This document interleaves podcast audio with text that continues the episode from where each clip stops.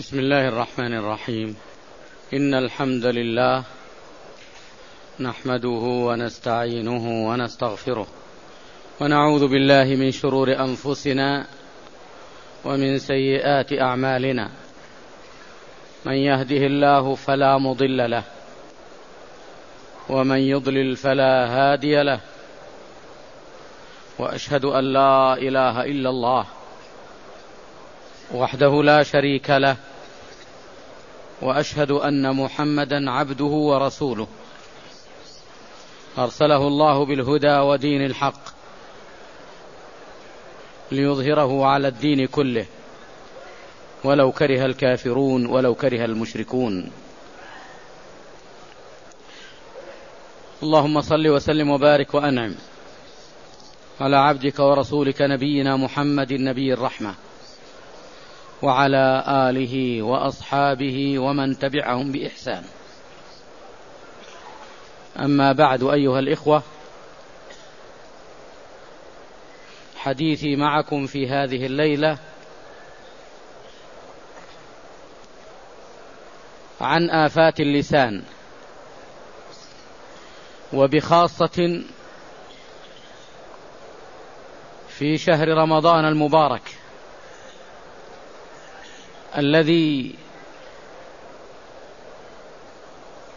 فيه تقال العثرات وترفع الدرجات وتضاعف الحسنات فحري بالمؤمن أن يصون لسانه عن القيل والقال واللغو وما لا فائدة فيه فإن ذلك عرضة لأن يجرح صيامه أو ينقصه أو يبطله. ولذلك جاء في الحديث الصحيح عن النبي صلى الله عليه وسلم من لم يدع قول الزور والعمل به فليس لله حاجة في أن يدع طعامه وشرابه. وفي هذا الحديث وعيد شديد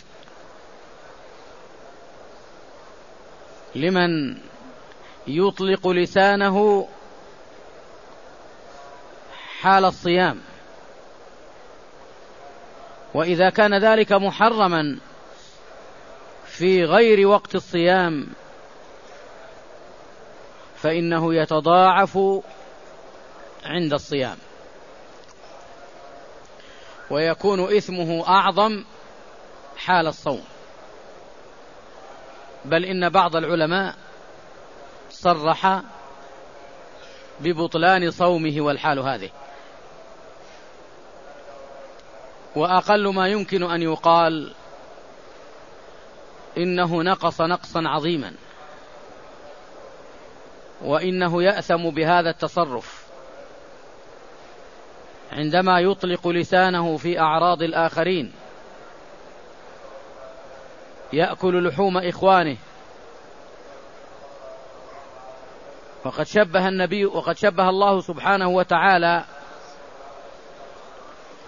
أهل الغيبة والنميمة والأقوال البذيئة بمن يأكل لحوم, لحوم الموتى. قال الله عز وجل ولا تجسسوا ولا يغتب بعضكم بعضا أيحب أحدكم أن يأكل لحم أخيه ميتا فكرهتموه؟ واتقوا الله إن الله تواب رحيم. وجيء بامرأتين إلى النبي صلى الله عليه وسلم. قد أشرفتا على الهلاك والموت من شدة الجوع والعطش. فقال النبي صلى الله عليه وسلم لهما قئنا فأقأنا فإذا بهما يقئن دما ولحما. وما أكلن دما ولا لحما. وإنما أكلن لحوم الناس. فقال صلى الله عليه وسلم إنهما صامتا عما أحل الله وأفطرتا على ما حرم الله.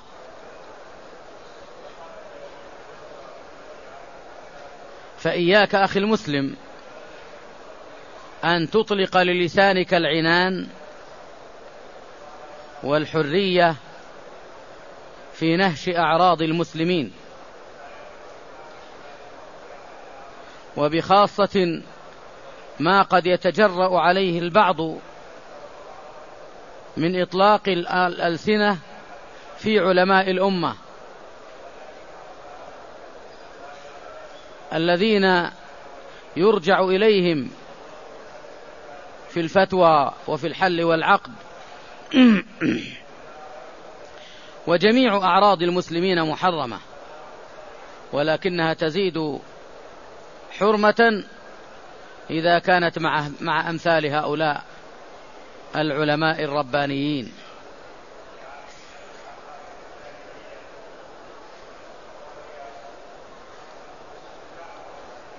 ولذلك فإن المسلم مأمور بإمساك لسانه. وصيانته بذكر الله سبحانه وتعالى. جاء في حديث معاذ الطويل الذي جاء في أوله يا رسول الله الذي قال في أوله يا رسول الله دلني على عمل يقربني إلى الجنة ويباعدني من النار. فأوصاه النبي صلى الله عليه وسلم بعدة وصايا. جاء في آخرها أمسك عليك هذا. وأشار إلى لسان نفسه صلى الله عليه وسلم. فقال معاذ أو نحن مؤاخذون بما نتكلم به يا رسول الله؟ قال ثكلتك أمك يا معاذ. وهذا دعاء غير مقصود يجري على اللسان من غير قصد. ثكلتك أمك يا معاذ. وهل يكب الناس على وجوههم أو قال على مناخرهم إلا حصائد ألسنتهم؟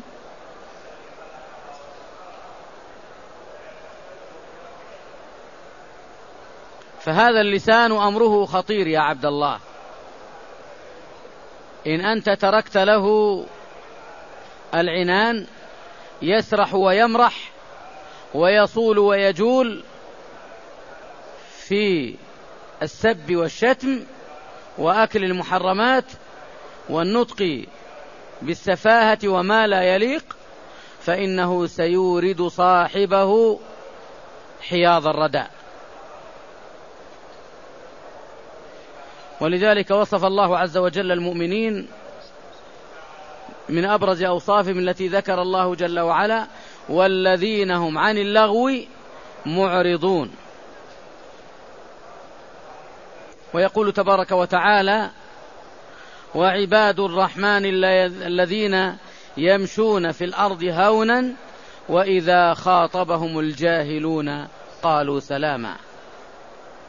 ويقول تعالى وإذا مروا باللغو مروا كراما.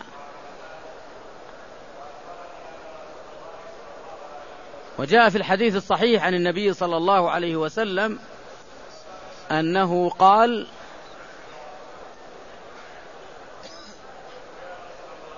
إن الرجل يتكلم بالكلمة لا يلقي بها على بال تهوي به في جهنم سبعين خريفا. والعياذ بالله.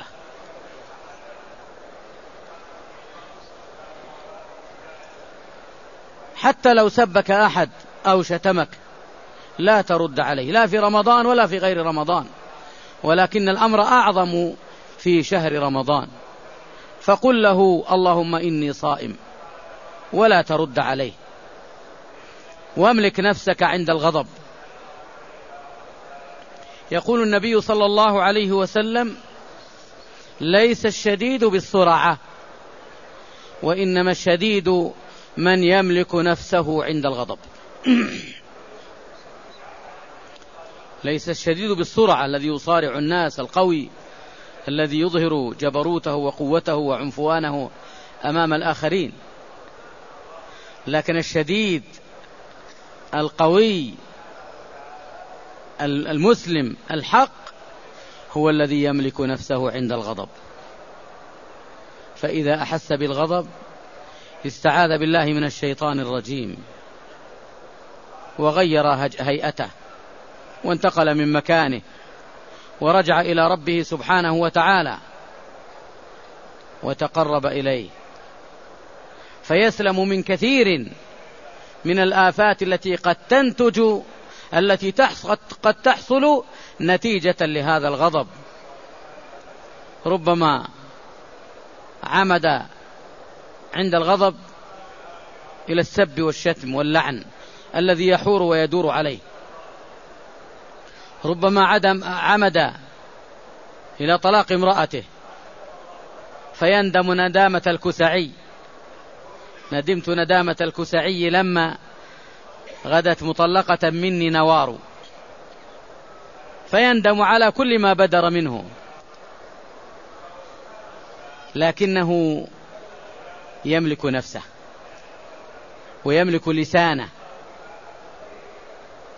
ويحفظ ماء وجهه.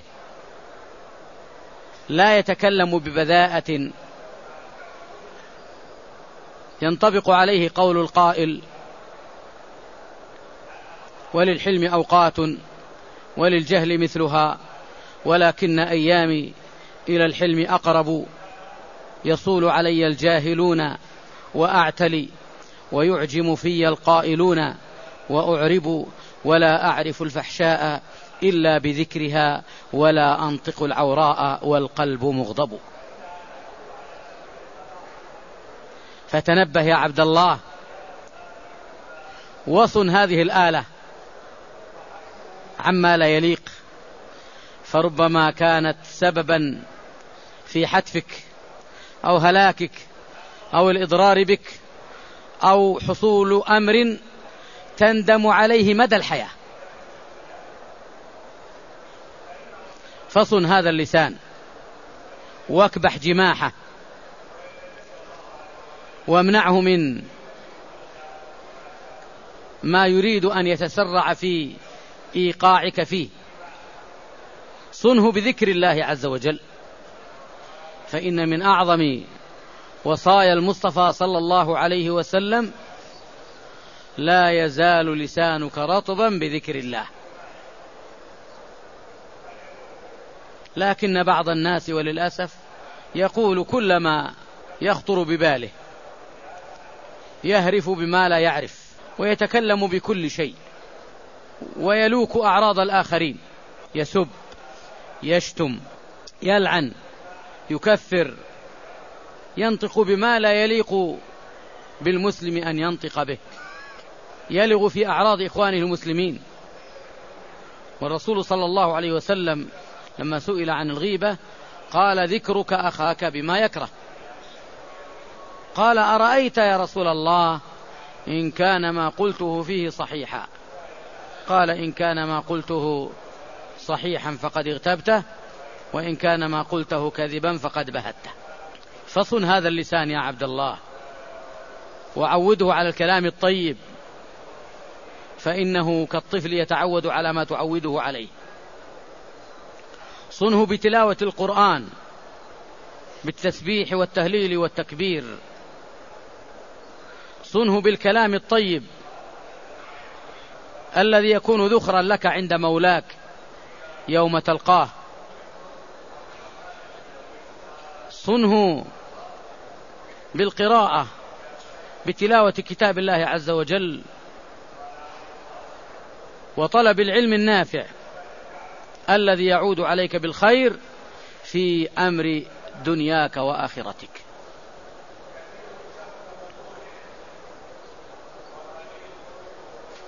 إن هذا اللسان فيه السعادة أو الشقاوة. فيه الهلاك أو النجاة.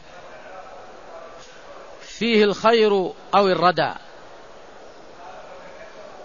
فيه الذكر الجميل الذي يعود عليك بالخير ويصونك ويحفظك الله به. وفيه الكلام السيء الذي يوقع صاحبه في متاهات لا تحمد عقباها. فأمسك بزمامه أخي المسلم وعوده على الخير واحفظه يحفظك يحفظك الله من آفاته وزلقاته وفلتاته. وكثير من الناس تجد أن ما ينطق به لسانه صورة صحيحة أو صادقة لما يكنه في قلبه. ولذلك تقول الحكمة ما أسر أحد سريرة إلا أظهرها الله تبارك وتعالى على صفحات وجهه وفلتات لسانه. ومهما تكن عند امرئ من خليقة وإن خالها تخفى على الناس تعلمي. فاتق الله يا عبد الله. وصن هذا اللسان. ولا سيما في هذه الأيام المباركة. واجتهد في تعويده على الخير. وأمسك بزمامه. ولا تجعله يمسك بزمامك. وقده إلى الخير والهدى ولا تجعله يقودك إلى الشر والردى. فعلينا أن نصون ألسنتنا وأن نعودها على الخير أينما كنا وحيثما حللنا حتى تكون شاهدة علينا يوم يوم لقاء ربنا. يا أيها الذين آمنوا اتقوا الله وقولوا قولا سديدا. يصلح لكم أعمالكم ويغفر لكم ذنوبكم ومن يطع الله ورسوله فقد فاز فوزا عظيما. بسم الله الرحمن الرحيم. الحمد لله الواحد الأحد. الفرد الصمد. الذي لم يلد ولم يولد. ولم يكن له كفوا أحد. أحمده تبارك وتعالى وأشكره. وأتوب إليه وأستغفره. وأثني عليه الخير كله. وأشهد أن لا إله إلا الله وحده لا شريك له. وأشهد أن إمامنا وقدوتنا وقائدنا وسيدنا محمد بن عبد الله الذي أرسله الله رحمة للعالمين وهاديا وداعيا إلى الله بإذنه وسراجا منيرا. بلغ الرسالة وأدى الأمانة ونصح الأمة وجاهد في الله حق جهاده. صلوات الله وسلامه عليه وعلى آله وأصحابه أجمعين. ومن سار على نهجه وسلك هداه واتبع طريقه ومن تبعهم بإحسان إلى يوم الدين. أما بعد أيها الإخوة في الله إن هذا الشهر الذي نستقبله هذه الأيام فيه عبر وعظات فيه بركة وخيرات فيه حث على فعل القربات ولزوم الطاعات والتزود من الباقيات الصالحات. التي تكون ذخرا لنا. يوم نلقى رب الأرض والسماوات. يومئذ تعرضون لا تخفى منكم خافية. فأما من أوتي كتابه بيمينه فيقول هاؤم اقرءوا كتابيه. إني ظننت أني ملاق حسابيه فهو في عيشة راضية في جنة عالية. قطوفها دانية. كلوا واشربوا هنيئا بما أسلفتم في الأيام الخالية. وأما من أوتي كتابه بشماله فيقول يا ليتني لم أوت كتابيه ولم أدري ما حسابيه يا ليتها كانت القاضية ما أغنى عني مالية هلك عني سلطانية خذوه فغلوه.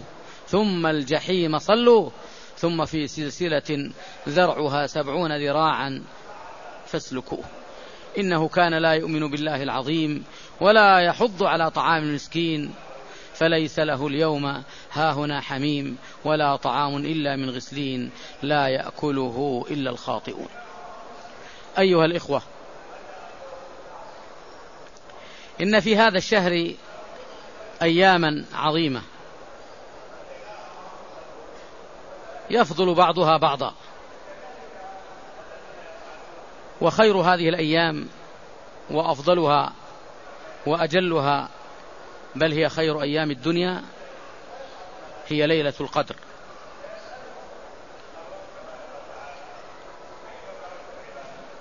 قال الله سبحانه وتعالى حاميم والكتاب المبين. إنا أنزلناه في ليلة مباركة. إنا كنا منذرين. فيها يفرق كل أمر حكيم. أمرا من عندنا. إنا كنا مرسلين. رحمة من ربك. إنه هو السميع العليم. ويقول تبارك وتعالى إنا أنزلناه في ليلة القدر. وما أدراك ما ليلة القدر. ليلة القدر خير من ألف شهر. تنزل الملائكة والروح فيها بإذن ربهم من كل أمر. سلام هي حتى مطلع الفجر.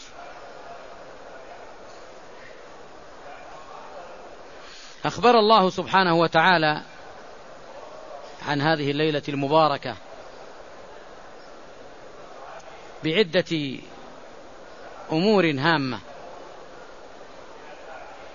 أولا أنها ليلة أنزل فيها القرآن. إنا أنزلناه في ليلة مباركة. إنا كنا منذرين. وثانيا أن أجر العامل فيها يعدل أجر ألف شهر. أي ثلاثا وثمانين سنة وأربعة أشهر. يعدل أجر ثلاث وثمانين سنة وأربعة أشهر. سبحان الله. تعمل في ليلة واحدة وتعطى أجر عمر كامل لمن عمر وطال عمره. ثلاثة ثمانين سنة وأربعة أشهر. والأمر الثالث أنه تتنزل فيها الملائكة بأمر ربهم فيقدر ما يتعلق بالسنة القادمة. والرابعة أنها سلام على المؤمنين المتقين إلى أن يطلع الفجر. وإذا عرفنا فضل هذه الليلة فإني أريد أن أنبه إلى أمر أو إلى أمور منها أن مظنة وقتها في العشر الأواخر وفي الأوتار أكثر يعني 21 23 25 27 29 ومن آكدها الليلة السابعة والعشرون. وهي مظنة أن تقع في الشهر كله. الأمر الثاني أن من وفق للعمل وإحياء ليالي رمضان كلها سوف يوفق لها إن شاء الله تعالى وسيوافقها ويكتب له هذا الأجر العظيم. والأمر الثالث أنه لا يلزم من تحريها أنك ترى بعض العلامات. بل إذا وفقك الله عز وجل للعمل الصالح فاعلم أنك قد وافقت هذه الليلة المباركة. يعني إذا أحييت ليالي رمضان فإنك ستنال هذا الفضل العظيم من الله سبحانه وتعالى. الأمر الرابع الذي أحب أن أنبه له أن بعض المسلمين يحولون تحري ليلة القدر إلى حفلات وابتهالات وربما طبول وزمور وأغاني يسمونها ذكرا لله وهي نكر وليست بذكر. وهذا ليس من دين الله في شيء يا عبد الله. وإنما ليلة القدر وجميع ليالي رمضان وبخاصة العشر الأواخر تحيا بالأعمال الصالحة. بتلاوة القرآن وبصلاة التهجد التراويح والتسبيح والتهليل والتكبير والتحميد وذكر الله سبحانه وتعالى والتضرع إليه والانكسار بين يديه والاجتهاد فيما يقرب إليه. من الأعمال الصالحة. فبدلا من أن نجعل تلك الليلة ليلة حفلات وتجمعات تجعل ليلة عبادة وتقرب إلى الله سبحانه وتعالى من تلاوة القرآن والاجتهاد في الذكر والدعاء. والتعرض لنفحات الله سبحانه وتعالى. وقد سألت الصديقة بنت الصديق رضي الله عنها رسول الله صلى الله عليه وسلم عما يقوله المسلم إذا رأى ليلة القدر أو تحراها قال قولي اللهم إنك عفو تحب العفو فاعف عنا اللهم إنك عفو تحب العفو فاعف عنا. فعلى المسلم أن يجتهد في مثل هذه الليالي المباركة ليالي رمضان وبخاصة العشر الأواخر بالعمل الصالح. وكان رسول الله صلى الله عليه وسلم إذا دخلت العشر شد مئزره وأيقظ أهله وأحيا ليله. مع أنه قد غفر له ما تقدم من ذنبه وما تأخر. ومع ذلك كان عليه الصلاة والسلام يجتهد في العبادة حتى تتفطر قدماه ويقول أفلا أكون عبدا شكورا؟ فعلينا أن نتأسى به عباد الله. وأن نقتدي به. وأن نهتدي بهديه. لقد كان لكم في رسول الله أسوة حسنة. لمن كان يرجو الله واليوم الآخر. فعلى المسلم أن يتزود من الخير والطاعات. ما دام في دار التزود وما دام في دور العمل فاليوم عمل وغدا حساب ولا عمل. واليوم واليوم تقدر يا عبد الله أن تقدم لنفسك شيئا وبخاصة إذا من الله عليك بالصحة والعافية. بعد توفيقك لدينه سبحانه وتعالى فإن هذا أعظم نعمة يمتن الله بها على عباده. من أصبح آمنا في سربه معافا في بدنه عنده قوت يومه فكأنما حيزت له الدنيا بحذافيرها. فكأنما حيزت له الدنيا بحذافيرها. فإذا كان مع ما من الله به عليك من هذه الأمور دين واستقامة على شرع الله وعض عليه بالنواجذ وتقرب إلى الله تبارك وتعالى آناء الليل وأطراف النهار فإن هذه أعظم نعمة يعيشها إنسان على وجه الأرض. ولا تغتروا بالدنيا ومفاتنها الزائلة وحطامها البائد.